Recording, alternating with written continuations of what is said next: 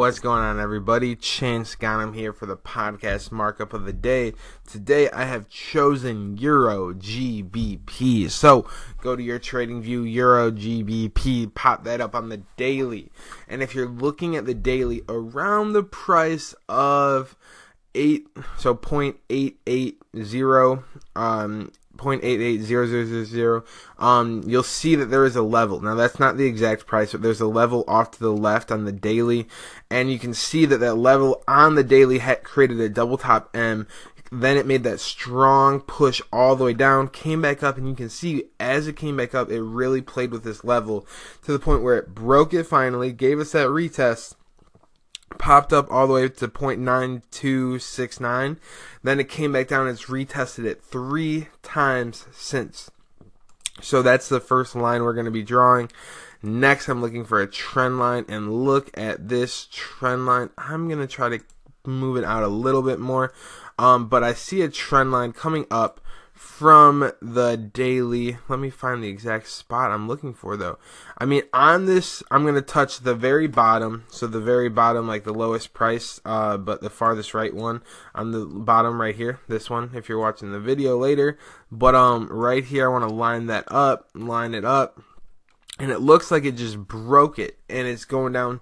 Um, you know, it's going. To, I would have loved to see it underneath, but if you drew the trend line underneath, you are just kind of cheating the system. Draw it like it should be. Draw it up here, um, because it's got more touches up here. Uh, and, but it doesn't exactly show us what we want. So you have the trend line going up from the daily, and it should have already broken your trend line at current price. It has broken the trend line. We're going to drop down right now to the hour chart and see what's going good with Euro G B P. So you can see it's at a ceiling right now, uh, a very strong ceiling. I'm going to put a supply and demand zone there, so a rectangle if you're using Trading View. I'm going to engulf that entire wick of the far left. Um, the, the far left touch of that zone, create that zone perfectly, and here's what I'm waiting for, guys. This is a very, very simple trade setup. All we are waiting for is the breakout or the movement. So I'm looking for either this, I'm waiting for it to touch this zone and drop down, or I'm waiting for it to break above, retest, and then go up. So watch very carefully what Euro G B P does off this zone, but uh, essentially all we're looking for is for it to make that move down to touch the bigger zone. So we're looking at the daily lines that we drew, the trend line, the support and resistance. With this simple hour chart markup, we're either going to catch one hundred forty pips on the way down if it's going to go touch that bottom support and resistance again, or about one hundred twenty pips if it goes up and touches that trend line again. Again, guys, this is your markup Euro G B P. Um, we have a pretty much just three things drawn, and that's all you need. Forex doesn't need to be complicated. Three things drawn.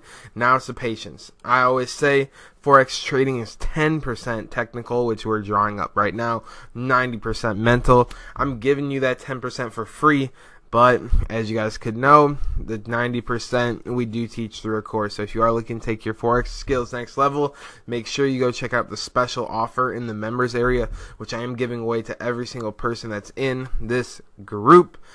But also, hopefully you guys took away some nuggets from this. Hopefully you guys see that patience pays. I am predicting my little thought is a sell. But again, I will not enter a trade until I see a clear Uh, move off of this zone. So everyone, hope you have a blessed day. Stay tuned for the next markup tomorrow.